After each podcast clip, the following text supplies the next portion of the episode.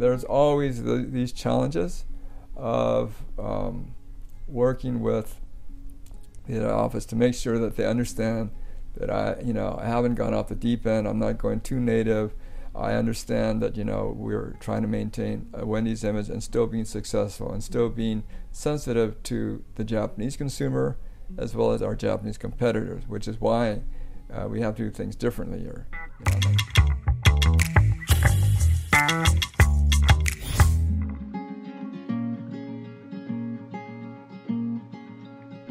want to thank you again for making this your second time. You know, you're one of my first interviewees, and that was actually in 2020. They'd canceled the Olympics, and the new mm. Olympics was going to start. They were going to have it in 2021. You made some predictions. They came out really pretty close to what um, you said about. You said they're going to probably pull it off pretty well, and after that, then I asked you about Corona. How would mm. that go? Would you think? And you said, look, I don't think we're going to stay in this state. I think it's going to be something we'll get over. We'll learn to manage it, be it shots, be it whatever. But I don't think we're going to be in the state all the time. And you said that that's probably one of your biggest benefits. You don't say benefits, but it's the fact that you're an optimist and you always look at the best. Like for example, you love the bubble time. Oh, absolutely. I want to go back. but you hated Japan's yeah. approach yes. of a hard landing. Right. Everyone else tries to basically make it a soft landing. But yeah. they tried it three times, three decades, and yeah. it never worked. Right. Every time, just decreasing the taxes a little bit but still charging taxes, too much taxes, and no one could pay the tax. They got less, less, less. Where are you now in your life? Because you told you also talked about your Domino's franchise, which you had for 25 years. You talked about your third vodka and tonic. Got me involved with Wendy's. made you say yes to doing Wendy's. Yes. You talked about that. And then you really lucked, lucked out by getting with First, First Kitchen, which had the distribution, but more importantly, right. the personnel. That's right. Yes. To really grow by scale. So how is, first of all, Wendy's doing? Mm-hmm. How is it doing right now? Okay, well, first of all, I'm honored to be asked to be on your podcast again, Lance. And uh, um, I couldn't remember all the things I said before, so I'm glad I said a few things that were right. Uh, I'm not always right. If you ask my wife, I'm always wrong. I think if you ask anyone's wife. but uh, okay, so going back a bit. Um, so obviously, uh, it was really uh, kind of, if you will, uh, a key moment for Wendy's to expand Japan by acquiring the first kitchen chain, which gave us scale, it gave us people, it gave us good location, legacy rents. So it really was the right move. There's no other move there. Um, to to get it going. Having said that, you know, I didn't predict Corona, and uh, that obviously affected uh, most of the restaurant industry, uh, except actually Domino's, which I used to own. Uh, they grew during the pandemic uh, because it's delivery. Uh, but if you're in the normal restaurant business where people have to come to your store, obviously the, the Corona situation was a, a real negative, and the so that really hit the the restaurant industry. Um, what was the percentage of companies that went out of business that were in the restaurant business? You know, I don't have a number on because that. It was because it, and and I'll go into a little bit. It I I was surprised by a few things, but one of the things you know in life and and in business, um, luck plays obviously a big role. So all the restaurant industry is affected. It depends upon which segment you're in. So I mentioned Domino's. If you're delivery, you actually did better if you're izakaya, you're really dead in the water because no one's going to go drinking uh, after work because they're all, all at home, working from home. Well, being in the fast food business, first of all, we did already have takeout. That was part of our business model. And that was one good element. And our main business was in the daytime, and, and alcohol is not a, a, a real big part of our business. So those were the things where we were not affected. And of course, we tied up with like the Uber Eats, Demae-can, the delivery concepts to then deliver our, our hamburgers. Uh, but our eat-in business did suffer. And so um, we were affected, and it affected our bottom line. And, and uh, you know, um, as I said, along with all the the whole industry, but everyone was affected differently depending upon what you know segment of the restaurant industry, because you've got from A through Z in terms of you know being in like a, a bar restaurant to to you know being in fast food to delivery or a family restaurant. Family restaurants are also affected quite a lot. But the most amazing thing, Lance, and you know, I've been here for a long time doing business, and I've been paying taxes, corporate taxes, personal income tax. We talked about a lot, a lot of taxes, and I, I never got anything in return from the government. This is one time the government said, you know, we tell you guys you have to, you know, close down, you have to, sh- you know, shorten your operating hours, and and they they're going to give us, you know, I think it was a hundred thousand a day. It doesn't match our cost, but then they adjusted, and they actually said, you know, they did the most amazing thing. They actually subsidized the restaurant industry. Uh, that was the, the only time I felt grateful that uh, for anything the government did. Because until now, whatever the government did was just pay more taxes. Uh, this time, I actually got something back for all the taxes I paid, and this was really uh, a godsend for a lot of the restaurant industry. Having said that, not for everybody. But even for some, you know, small mom and pops, they're actually making more money than when they're in operations, depending upon their situation. You mean now, or would they? No, during during, during the, that time. During that time when they When had they the government subsidies. right, okay. So it really depended. So you know, how did some? A lot, of course, of the restaurants went out of business. That's true, but the this is the one time the government really stepped up to the plate. I have to say, it's very unusual. What they didn't realize is that companies like ourselves, you know, it's not by store. You know, we have a big infrastructure behind there head office staff. We have, you know, HR, we've got marketing, we've got all kinds of, you know, operation people on the head office, which of course, you know, uh, are not, didn't have any kind of uh, benefit from the government subsidies. But they realized that, you know, the larger companies were affected just as much as the mom and pops. And so they started to, started to make kind of accommodations not based upon a you know a one size fits all, but more uh, based upon what your previous sales were and so on, and they adjusted the, the subsidies. So at the end of the day, as I said, being lucky, you know, it wasn't so bad for us um, because of first of all the segment of the restaurant industry that we're in, which is fast food, and on top of that, we actually did have uh, government subsidies. So you know, there's no way to but knock on wood. You know, those those were some very positive things. And now, of course, we're coming out of this uh, pandemic. And um, when I say coming out, obviously Corona is still there, Omicron is still there, but I think um, the the psychology of you know not going out, not seeing people, not seeing your friends or family is gradually you know changing, and people are trying to get back to life uh, to normal life. And um, and so, as you know, people are going out. People are being more cautious in the U.S. or Europe, where people have gone, you know, completely back to normal. uh, uh, it's amazing, uh, but uh, uh, things are getting better. So, um, to your to your question, you know, we went through a very you know tough time. I was amazed by what the government did, but we weren't as affected as other businesses. I don't know what the percentage of the companies that went bankrupt were, but there's quite a lot. I mean, you know, there's a big turnover. If, if you look all around, a lot of uh, places have closed. But on the other hand, there are a lot of companies that were that were actually surprised we survived because of government subsidies. We were lucky in that, you know, we were we did okay. You know, we could have done. We were obviously doing better before the pandemic, but um, between the fact that we're in the fast food segment and uh, we had the government subsidies, uh, all right. Did your share percentage change any as a result of before? Because you said before, I think you said McDonald's was like 80% or 70% of the market, of the hamburger ah, market? So McDonald's is one of the ones that, um, because their, their business model, they also did well in this pandemic.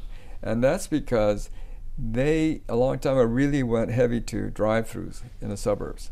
So that means you can go there without even getting out of your car, you know. And in my own mind, McDonald's does not have to be even better. They're already doing well. Uh, but you know, they're did even better. Yeah, they did even better. They did even better. Yes. But did that cut down your percentage? Of course. Uh, so, well, you know, we're not in the same game where you know I I, can, I don't consider us competitors. You know, Okay. um, so uh, we're trying to develop a niche. And and Okay. uh, we you know my biggest strategy is not to go head to head and compete with McDonald's because that doesn't sound like a, a winning uh, do you game have plan. any, do you feel like you're trying to make sure you don't have any competitors? That's where you're. Well, so we have to make a differentiation, Right. you know, and and uh, so when I look at uh, McDonald's, they're dominant. They have 67% market share, probably it's bigger now. Um, but their business model is all about um, very low pricing and low cost and high volume. And so they keep their operations simple as possible and, and more of a, a simpler menu to allow for that high volume and low pricing. And of course, they're, they're massive in terms of their uh, distribution stores and uh, market penetration. So what I'm trying to do is is uh, do what they cannot do and what we can do, which is uh, we can't go for the low price. We don't have the scale they have in terms of purchasing power. So we're going for more of a quality product and uh, perhaps a little bit more complicated, uh, say like a sandwich build for our hamburgers, because um, we're not as quick as them on, on what they call speed of service. Uh, on the other hand, you know, we can give uh, more of a you know a different kind of uh, product and variety. You know, we also sell pasta. We have a very extensive menu, which with the McDonald's model, they're not so geared for variety. So you know, we're trying to develop our niche based upon a little bit more on the quality side, a little bit more on the variety side, and um, you know, a little bit higher pricing. And uh, so uh, I, I, they wouldn't consider us competitors to begin with, but we're not trying to compete with them. That's for sure. What about the decor of your restaurants? Are you changing that too to match your product, or is So it yes, uh, so accordingly, you know, um, when you talk about the service industry, you know, it's not all about the food. It's about operations. It's about the atmosphere. It's about the service aspect. There's so many things, and um, no one thing is, is the key thing. You have to have everything, the, the total package, right. And that's why it's so difficult because they're moving parts, and you know, something goes right here and something goes wrong there, and so on. But certainly, we try to also position ourselves as a brand to be a little bit above fast food. And when we kind of rejiggered, uh, you know, combining Wendy's with First Kitchen, and I might have mentioned this in my earlier um, podcast, I'm not sure, but we, we did a, a customer survey as to what was good about Wendy's, what was good about First Kitchen. And uh, one of the things that neither had at that time was the so-called Starbucks third place coffee atmosphere, where you could charge your um, mobile phone or your laptop. So those that obviously changes your kind of look and feel. Of course, now you know that's not a, a big secret. Everyone's trying to do that, uh, and you have to. It's almost a must. But at the time we're starting this out, it was still not quite um, so obvious that that was so critical. staple, right? But today, You if you to. don't have that, They're not going to be yeah, there. then you're in trouble. So that that kind of changed our, you know, how we kind of um, the you know, the atmosphere, the the ambiance, the, the look and feel of the store. When you had McDonald's, I mean not McDonald's, sorry, Domino's, you also mentioned that you had problem with the headquarters because they had 12, you know, set, Yes, you know, 12 pieces and you wanted to do things. So you said you have to think global but act local. But don't act so local that you become native. That's right. yeah. Okay. But the thing is, are you having that same issue with Wendy's? Because they had a big problem with you tying up with Yes. um, First Kitchen. Yeah, I still face that actually. you know, you still yeah, have that issue? yes, you know. So um, you know, obviously we've got we you know, Wait, really. wait, that uh, doesn't mean wait. After the success you've Yeah. had with Domino's, Yeah. I'm sure you've told them the story, Yes. And they still want you to stick with what they do in the other countries. So of course we've actually you know broken the mold by combining with First Kitchen. So Right. already you know we've we've gone way beyond pushing the envelope with them. Having said that, they still want to have some kind of and, and rightfully so as, as the owner of the brand and uh, you know they're concerned about how they're perceived around the world. Uh, you know they're do over nine billion dollars in sales, and, Right. And a they're one of the, the top, you know, five chains in the United States. So um, the franchise business is about, you know, the brand integrity, brand equity, all these kind of things. So they are concerned. They don't want me to, to go too crazy. And the thing is, I get that. I've been through that. So the the thing is, they kind of have to say, well, maybe Ernie knows what he's doing in Japan. But you know, when you talk about Wendy's, you're talking about thousand people in head office that all have to justify their position, their jobs, can and part of it is maybe you know they said, listen, we have to maybe always say, you know, that maybe you shouldn't do this, you shouldn't do that, and so on. And so um, there's always the, these challenges of um, working with the head office to make sure that they understand that I, you know, I haven't gone off the deep end. I'm not going too native. I understand that you know we're trying to maintain a Wendy's image and still being successful and still being sensitive to the Japanese consumer as well as our Japanese competitors, which is why uh, we have to do things differently here. You know, I'm not selling to Americans here in Japan. I'm not dealing with American competitors, and this is the differentiation of why you have to go local. And uh, and sometimes it does drive you to go a little bit native, but this global, local, native thing is it's a moving goalpost. It, it, is always um, fluid, you know, and sometimes you have to go back a little bit, you know, say, well, this, you know, we are more of a, an American brand. Let's not lose that identity. But something you have to go local, and really something you actually have to go somewhat native. And and when you keep on going back and forth, the people in, in you know Dublin, Ohio, are saying, "What is he doing?" you know, oh no, what is he doing again? And so um, then, I have to go through that uh, whole kind of you know story and kind of make sure that we're aligned. And and uh, you know, I think rightfully so. I, I, I, get it, but it is always a continuous uh, dialogue. Uh, is that where them. you're putting most of your focus now, or do you have other things that you're actually working on as well? Well, you know, so Lance. Um, when I did Domino's, I think I mentioned this, but we're the first ones to go to internet ordering, even before the U.S. And then they told me, you know, don't waste your time and effort in internet ordering, and I and I, I, did, which was a good thing. And now they're saying that Domino's in the states is all about the internet, so you know, it shows you. But the IT, every industry has to be an IT company, and so again with you know Wendy's First Kitchen, so besides being local and being native and all this kind of stuff that I mentioned earlier, how do we, you know, uh, enhance the IT component of this uh, business? And um, the first steps in preparation, of course, for originally the Olympics was, you know, all the, you know, we had expected originally people from all the world to come, and uh, so you know how to deal with the language issues. So what we did is we put in touchscreen kiosks that you can order in four different languages: so English, Japanese, Korean, and Chinese. Uh, you know, uh, and um, but you still have that. We have that. So that so they didn't okay. come. Oh. They did, oh, you said they didn't come? No, the, the customers didn't come. no, I know, come. but you from, still have but that. we have that, and that's there. critical because right. um, what it has done is that um, uh, actually is, is very user friendly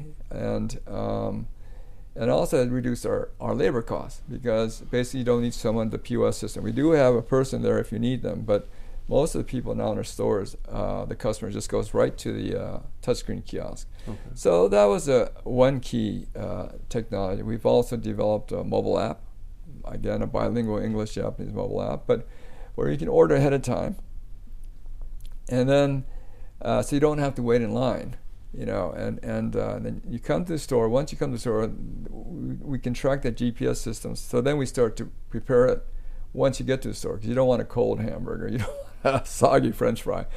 But so once you go to the store, we know that, and we know what you ordered already. Then we can start making it. So you just pick it up at the counter. Let me. Ask, so at the counter, do you have people at the counter?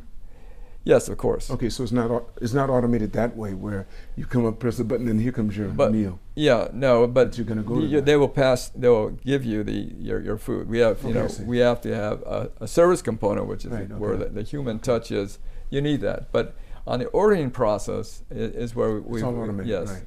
And so you can uh, uh, order it ahead of time and just mm-hmm. pick it up. And again, you know, although that was also in preparation for the Olympics, given COVID, you know, people didn't want to stay in the store that long, so this allowed them to spend less time order ahead of time. So they're in and out, and uh, so also that ended up being um, good for, for COVID. By the way, touchscreen kiosks as well too, and um, you have Uber Eats as well. You yeah, you know, just in and out. Up, right. uh, that that's important, uh, so you don't have this cluster effect, uh, and. Um, but the, the mobile phone uh, or mobile ordering uh, was another IT component. Now pushing the, the envelope a little bit more. So what I told you is, is you know, more or less uh, in, in the U.S., you know, they are they do have touchscreen kiosks, they do have mobile ordering, and, and, and we were working, you know, on our own, but still in that direction.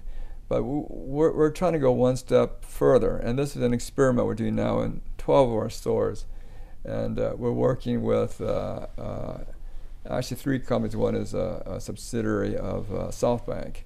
And uh, we're, if you enter the store, we have, and, and, and order a kiosk, we have a facial recognition thing, which uh, uses AI. And, and c- so you can actually pay with your face and you can have a loyalty program if you register with your face, and uh, so you don't need you don't need to do anything, uh, uh, and it's, it's, all done with your face.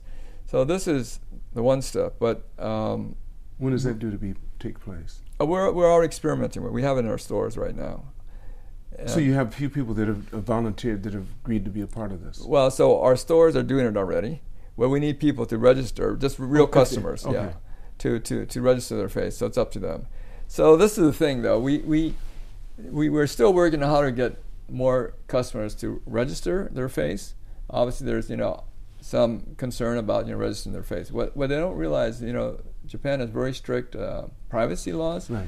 So when you register your face, we actually do not keep the face uh, uh, on record. We just keep the biometrics.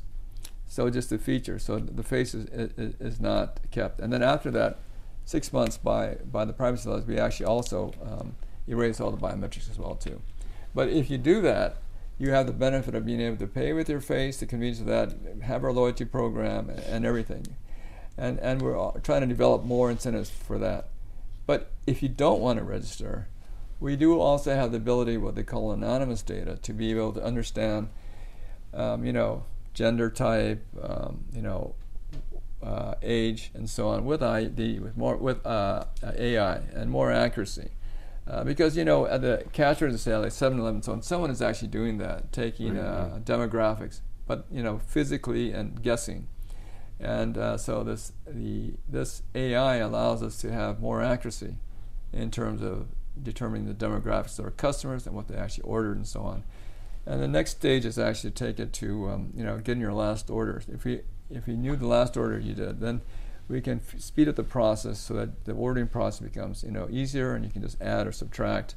And so that's the next level. And um, but we're we're also trying to work on how we can drive new customers through um, some of the SoftBank um, affiliates. Like uh, well, we're still in talks, but you know to how can get new customers well and, and register them on, on, on a platform so that they can uh, they don't have to register at the store level anyway, this is kind of very, very kind of um, cutting edge stuff. Again, you know, the U.S. says, "What are you doing, Ernie?" And I'm saying, oh, well, so they're not doing that. No, no, this is our stuff here in Japan. Again, we're ahead of the curve, just like with Domino's. Oh. Uh, and, and uh, so, um, so they're asking me, and so I said, "Well, listen, you know, don't worry. You know, this is this all makes sense. We'll figure it out. And if it doesn't make sense, I'll stop. You know, that's the thing." Uh, and uh, so I, I, I, I'm working on that. You know, it's uh, trying to develop the proof of concept of this thing, and if it does does work, uh, it'll be very interesting. How long, have you, how long have you, had it in place? Uh, just a couple months. It has given us a lot of actually um, great customer data, because you know at Domino's because delivery you have to give us your data, otherwise we can't deliver to you. You have to give us your name, your address, your telephone number, or your email address, and things like that. We and that data is very critical in understanding the customer's buying habit because that is then critical to developing a one-to-one marketing program so that we can kind of customize and try to get you to buy more, reduce your order cycle, or increase your average check. You know, those are simple things. You know, a lot like what Amazon does. And um, but I was doing that even before Amazon in, a, in a, a, little bit more primitive way because they didn't have a lot of the, the IT solutions back then when I started or even digital marketing companies back then. Now, of course, those things um, are you, know, you have that, but with a normal fast food, we don't know our customers, and this is a way to understand our customers and how they buy from us, how they how they buy our products, how they use our, our services. And you know, today, as they say, the uh, the oil of the 21st century is customer data.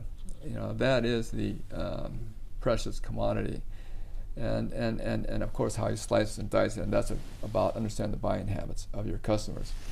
Of course, second to none is like Amazon or you know Google or you know Apple. They really have this ecosystem built around their customer base and, and, and how their customers uh, use their products. That's so critical because mm-hmm. then that allows you to do a lot of things, which is a win-win situation that you know gives your customer benefit, but also you, you, you get to sell them more things. Right. Uh, so that's kind of like the, the, the, the, big picture. We're, we're trying to figure out how we can do that with our stores and this is all experimental, so uh, we don't know, but we are already doing it in, in, our stores, like in Akasaka, and we have in a few stores here and there that we're, we started that. You, did you do it the one in Roppongi? Uh, yes, we, I, I, believe Roppongi. I, I don't, you know, I, I, I, don't know all the stores that uh, we're doing that, but yeah, we have about 12 stores now in the test. Here's yeah. the big question yeah. About the products that you actually sell. Yes. Everyone's really concerned always mm. about fast food. Right. Ever since I think they did that documentary uh, with McDonald's. Ah, yes. The guy ate a Big Mac every day and he supersized whenever they told him to. Right. Whenever they asked him, he did it. well, we know we know now it's not so much the product; it's the fact that he was doing that. Yeah. You know, too much of anything is not going to fare well with you. I don't care what it is or how Correct. healthy it's supposed to be for you. How good is the food that is coming through Wendy's? Yes. I mean, where is it sourced? What is it grain fed? I mean, that's the big thing that everyone yeah. worries about or con- is concerned about. What kind of food is it? okay. Well, uh, so Lance, uh, to your question, first of all, everything in moderation, right? I mean, I and so you know, you can become a vegan, and and that's not bad for you. Uh, that's one extreme, or you can go the other way. Mm um, and, and, there's no right or wrong answer. But my own philosophy, uh, not only for food, but for anything, is everything in moderation. That's number one. And so number two is, you know, if you really want a completely healthy meal, you will not go to a fast food uh, uh, hamburger chain. So you think it's better for you to chain. eat at home? I mean, have have or, a prepared, or, a prepared yeah, meal, or, or, go to a salad store, or whatever. That that that is, you know, what you should do. But having said that, you know, uh, Wendy's being a, a, major global chain right. is concerned about, first of all, food safety, number one, and of course about you know balance and health, and and you know how we can be uh, uh, healthier, and, and, of course uh, uh, in all of our supply chain, there's always this. Uh, we make sure that there is um, traceability, because when you're that big, you cannot afford to have an issue although it's never 100% in the food business. So you, you, you know, you have sometimes uh, an issue, but generally speaking, and this is part of being, uh, you know, affiliated with a, major global chain.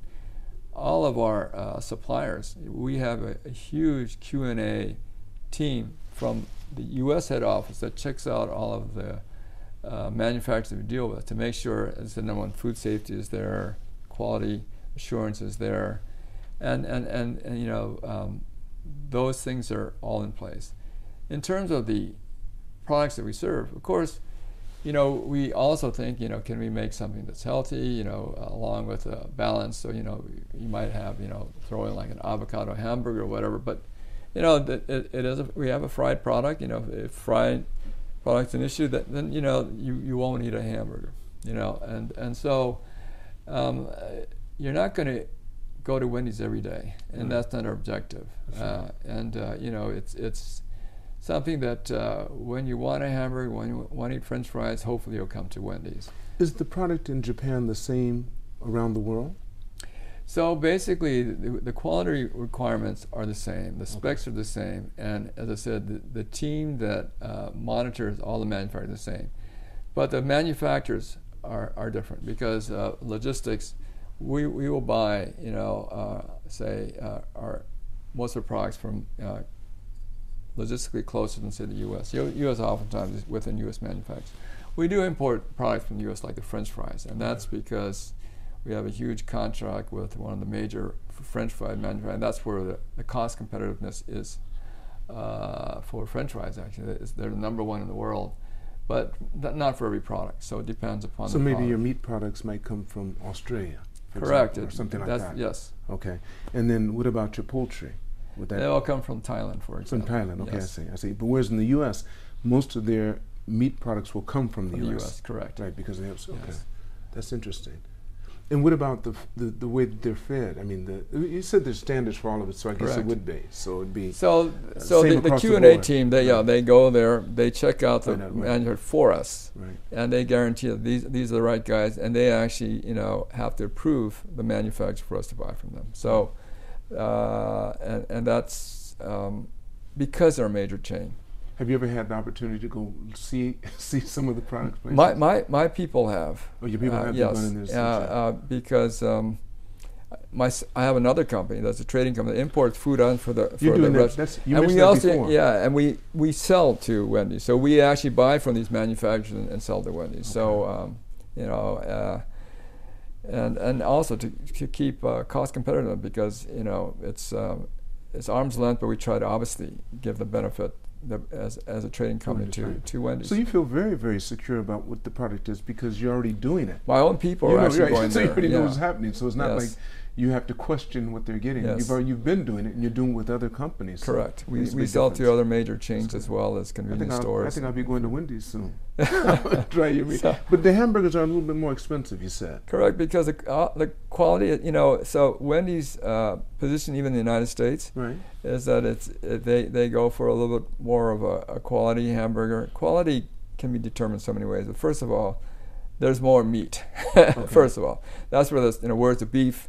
And what about Uh, the fillers? uh, the fillers, yeah. because I think they use some Well- places use onions, some places use. Uh, no, but but both McDonald's and Wendy's, it's 100% beef. But it's a matter of how much uh, uh, volume, and then of course there is some spec uh, involved in kind of the beef. Uh, but we, um, so we we, as I said, it's consistent around the world uh, in terms of the quality of the beef. But that you know, Wendy's kind of uh, every major chain takes pride in their products and it's the best. So we're a bit above normal fast food, and but not at the high end side, and kind of in between their uh, higher uh, end side of, of fast Mhm, food. mhm. Because there's always a price value relationship uh, when you talk about quality, and so you know, um, uh, but you know, we, given the price, we try to provide good quality, Mhm. and I think Now- that's the best way to describe it. Now, outside of Wendy's, in another area, I see you quite often. hmm I'm not going to say always, I see you quite often with the diplomatic part of Japan. For example, their senators, the governors, the heads of top companies. Um, and I know you were over the Yes, YPO. Yes, yes. YPO, and now I think they have one that's above that. You said Correct. from 40 and above. yes. And are you still the head chairman of that? Well, I, I, and there's several grad, so-called graduates. One is uh, YPO Gold, YPO Gold. and uh, I was a chairman of Japan chapter. and what is but, that? 40 and above? Uh, it's above 50, Above 50. Okay. and uh, but I did my term. I'm done with that. How long is the term? Uh, it's one year. They, Okay. they they try to make sure that there's you know, always kind of uh, uh, you uh, you don't want to have someone like a dictator in power forever. So the idea is that it's a yearly thing. But I'm also on the international board of CEO, which is the other um, graduate organization. So in um, November, I'll be going to the board meeting in Florence actually uh, for that. But you do it different places every year. Uh, well, there, there are tons of things every year around in terms of events. And the board meeting happens to be in, in Florence. And they, they have board meetings around the world globally, but uh, this time it's in Florence. But the events and the it's a global organization, so they have many things going all around the place. But um, so yes, I'm still involved with, with that organization. hmm Yeah. There's something I'd like to ask you, but I'm going to wait until we get a little bit more stuff out on the table. Sure. Why do you find, you, because of that organization, is that the reason why you stay very poli- politically involved? Well, uh, actually, YPO um, tries to stay out of politics. Um, so um, it's not a political. org- It's it's a it's a organization of, of business people. Having said that, uh, a lot of the YPO members, because of you know their businesses and because their uh, leaders, uh, have a lot of relationships with a lot of politicians, just by uh, you know because that's just uh, how the world is. If you're a certain size business, you do have relationships with uh, with with government. Mhm. So oftentimes with our events and so on, we, we involve various different heads of states or you know even royal families, imperial families, to speak to us and you know, to learn about you know other countries and and more, just beyond the business, you know, the political situation or the culture. You know, it's it's a very multifaceted um, educational uh, organization. It is really to you know. The, the goal is to make you a better president, and uh, and and it's so it's not only about you know the business and bottom line. It's to learn a lot more about the world and different cultures around the world and, you know, and, and all the various facets. Of course, there is that connection, but the objective is, is, is, is, is to um, uh, all about kind of learning. Right. Yeah. What's the size in Japan? Well, gosh, you know, so the existing YPO members uh, chapter, that means those that are under 50, uh, I'm just guessing, but it's maybe about 170, 180 members. The graduate organization, we have um, two now. One is a kind of domestic YPO graduate organization. They made their own separate from the international, which might be about now about maybe 300 members. And there's a another organization, called YPO, so it's called NPO and YPO Gold, which is um, uh, still connected with the international uh, organization. And this would be, I think, now around 100 people or so. Okay. Now, what other organizations are you involved in?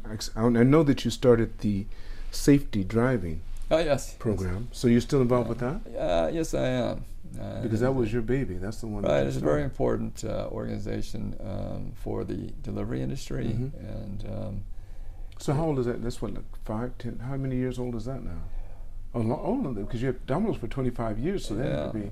It's, it's, it's, it's, it's uh, about three decades. Established organization, still important, still going strong because it's because uh, it's, it's critical. It's working with uh, the national police, mm-hmm. uh, and uh, the way I, I, I use it, as you know, is to first of all make sure that all, the delivery industry itself has grown actually since the days of Domino's uh, a lot, but obviously a big concern is is safety driving, uh, and and so one of the things, of course, is to have the police involved with us to make sure that we train our drivers, our part-time drivers, to be aware of safety driving. But the other thing is, um, I made this organization so it's an industry organization-wide thing, only focused on safety driving. Uh, so it wasn't just Domino's, for the whole industry. But um, the, the other thing is that um, when I talked, originally talked to the, the, uh, the you know, the national police. They, they normally would not work with the private sector. And I said they should work with us because uh, if you look at the uh, safety accidents, the, the two biggest segments uh, uh of the population that cause accidents are the older people and the very young people. The older people our organization, we have you know no control over that. But for the younger people, they're working in our stores.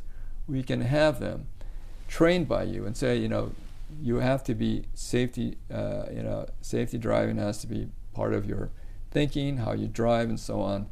And you know, they're part timers, eventually they will leave the organization, but hopefully there'll be some of that um, uh, safety driving kind of mindset uh, that uh, they'll keep with them as you know as they go on. And uh, the the police like that idea. They said, "Oh, this is a way for us to reach the young people." Because if they said, you know, we want to, you know, do safety drive, no one's going to show up, you know. But if they're forced to because they're working for our organization, you know, they have no choice right. because we're paying them to, to right. show up. Right. You know, and, and, and they said, oh, that's right, that, that makes sense. That's so that's why I was actually, you know, um, I might have mentioned this, but you know, recognized by at that time Prime Minister Hashimoto for this, yes, and and, and, and, and actually since then, um, it's not because of that, but certainly the the the uh, safety, the accident percent has come down actually. Right. Well, I'm sure they've come to you about this. I'm sure they came and said, Ernie, help us out with these scooters and these electric bikes. Ah, so, you know, so talk to me. So yeah, so that's a whole nother issue because they're what you call gig uh, kind of employees. They're they're not uh, you know like uh, uh so in, in terms of like these delivery companies uh, that do that work on, on, on, on, on bikes and so on. That's another issue. In terms of the scooters in general and bicycles that come out of nowhere, I mean, we, we, we we can only deal with people who work in, in, in, our stores and so on. So that's a whole nother level. And I think that's a, an, become an issue. I know that when you drive around the world, yeah, they, there's more and more bicycles, and they don't go by the rules. But not just that; yeah. these bicycles have batteries on them, and they're going as fast as motorcycles. Yeah. No, that's an issue. I, I, by the way, that's beyond beyond my capacity. Do You've seen the ones with the big tires, the, yes. those bikes with big tires, and then yeah. you have all these kids riding around with yes. these scooters, no helmets, nothing. Yeah.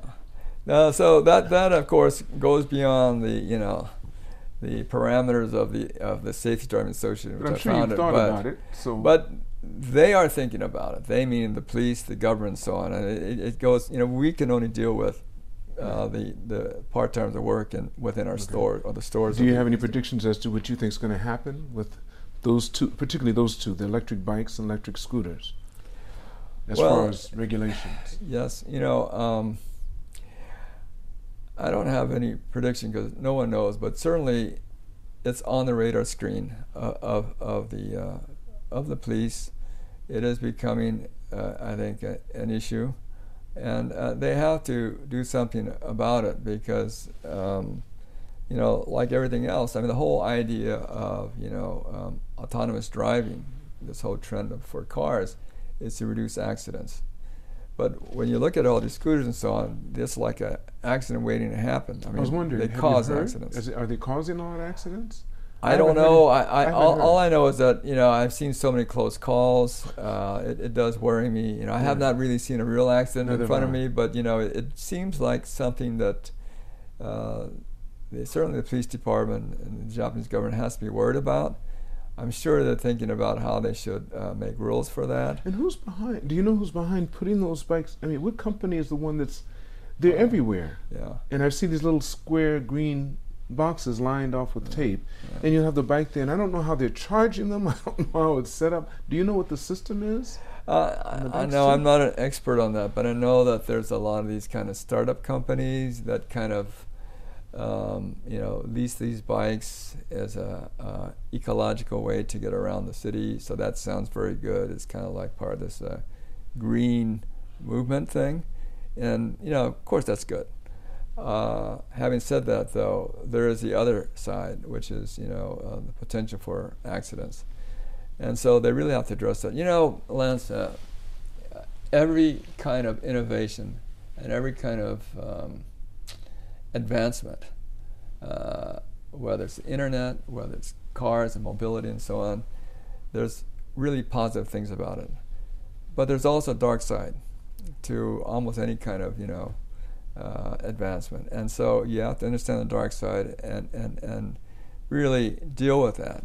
In the case of these bicycles and so on, they're very environment friendly. They're healthy to, to, to ride and so on, you know, and, and it, it, there's a lot of great things about that and now you're able to do it, you know, with uh, all this kind of companies that lease it to you and go from A to B, and then you can, you know, leave your bike there. The dark side of it is that, you know, how do you handle the accidents? Just like the internet, there's so many incredible things about the internet. We get information and so on, but there's a dark side. There's even a dark web and so on, and how do you deal with that? And fake news and things like that. So it's not that you shouldn't do it uh, because there's good things, but it's how do you deal with the issue of accidents is really how you have to look at it. And you know, there, there, when when I was doing Domino's uh, uh, in the beginning uh, for scooters, there was no rule about wearing helmets. That's right. But we, 50 cc yeah, below. but we made uh, our company rule that you had to wear helmets. Right. You know, because we're concerned about our staff as as well as you know potential accidents happening, and we wanted to make sure that everyone was safe. And it took a lot of effort to get these young people to wear helmets because they didn't want to. It wasn't necessary by law and so on. Uh, but we knew that that was an issue. So the fact that you know if you have these guys going on these you know uh, battery-powered uh, bikes without uh, a helmet, you know that doesn't sound like a good idea. So eventually, you know, you have to look at some of those things and what, what do we do about that issue? So you know, I don't think you you ban that. But you really have to say, okay, we have to put some rules and regulations on that. It's mm-hmm. just like with any kind of innovation, any kind of advancement. You know, the reason why you have it and it's growing is because you know it's good. It's it, the, the consumer wants it. There's demand for it. You just have to make sure that you know you understand also what the the, right. the, the, issues are with that, the, the, the, dark side. There's one question I'd like to end with, Ernie, and sure. this is this.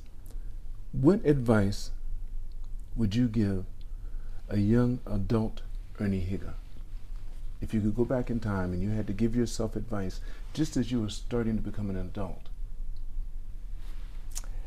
Okay, well, you know, you certainly hit me with all kinds of difficult questions, and that's probably the most difficult one. Uh, because number one, I don't think I'm the person to give any kind of advice, uh, and uh, but um, if I were to give any kind of advice, and I don't know if I touched upon this in, in the podcast earlier because I've forgotten all what I said before, given my old age. Now this is to you, but to me, I know, but it would be to anybody as well as myself. Is to really understand your own personal strengths and weaknesses, even before you become a young adult uh, and um, to understand yourself, because that then determines what you're good at and what you're not good at. And understand what you're good at determines what your potential is. And, and once you understand what your potential is, then you know where you should focus your efforts. And, and then that allows you to be successful in your own life. Everyone's potential is different. So there's no like one standard for what successful is. Like it's not money, it's not fame. It's really each person achieving whatever potential they have and you know, if there's huge potential, but you're you're not achieving, you're not even getting close to it, that's not good. If you have a smaller potential and you are achieving it, you're successful. So uh, success or you know achieving your potential is an individual thing. The, the problem is understanding what your potential is, and what that is is actually understand yourself. And we spend our lives trying to figure out what we're good at and what we're bad at. I still sometimes do something that's, oh my God, I'm, this, I'm so terrible at this. This is not my potential. You know, and why did I do that? You know, I should not be doing this, you know. But uh, there's certain things, wow, you know, I, am okay at this. And uh, I'm finding out that golf is certainly not my potential. you know, tennis is not my potential. There's quite a few things I'm finding out at this age, although I haven't given up yet. But uh, but anyway, you know, that's going to always be just the hobby and never part of my potential. But you know, if I if I was younger, I already knew that I'm not going to be a basketball star because I'm too short. You know, that's way outside of my potential. Or a ballerina because I'm not, you know, I'm not female. So, you know, a lot of things. Or you know, yeah, I couldn't be like an acrobat like right. you. So, um, you know, or a gymnast. So I I think that. Um, those are obvious things, but there are a lot of things we don't know about ourselves that are, and sometimes you know, our friends or our family know us better than we do. And um, it's really to understand yourself quicker. I mean, we spend, I think, our whole lives learning more about ourselves, you know, and, and realizing again simply what we're good at and what we're not good at. There's two things. Um, and you know, I'm finding out that I'm, I'm, not good at a lot of things these days. But anyway, uh, and that's important because if, if, you're not good at it, you know, then don't try to, you know, keep trying to do something that you're not good at and, and really focus on what you are. And, and so um, it sounds simplistic, but you know, I think if you really try to um, think about it, that's really what every person should be striving for. And almost at any age. I mean, of course, as I said, you know, you want to find out, you know, more about yourself earlier than later. But you know, even at my age, I still am, you know, find out more things about myself, you know. Well, like like today, I'm trying to figure out am I good at podcasts or not. I don't know. You good at you get it. You, you know, I'm still figuring that out, Lance. Thank you. Thank you so much. Yeah. I appreciate it. All of you watching this podcast, make sure you press like and subscribe. And remember, it's all unknown, so continue to reach for the stars because you're too blessed to be stressed.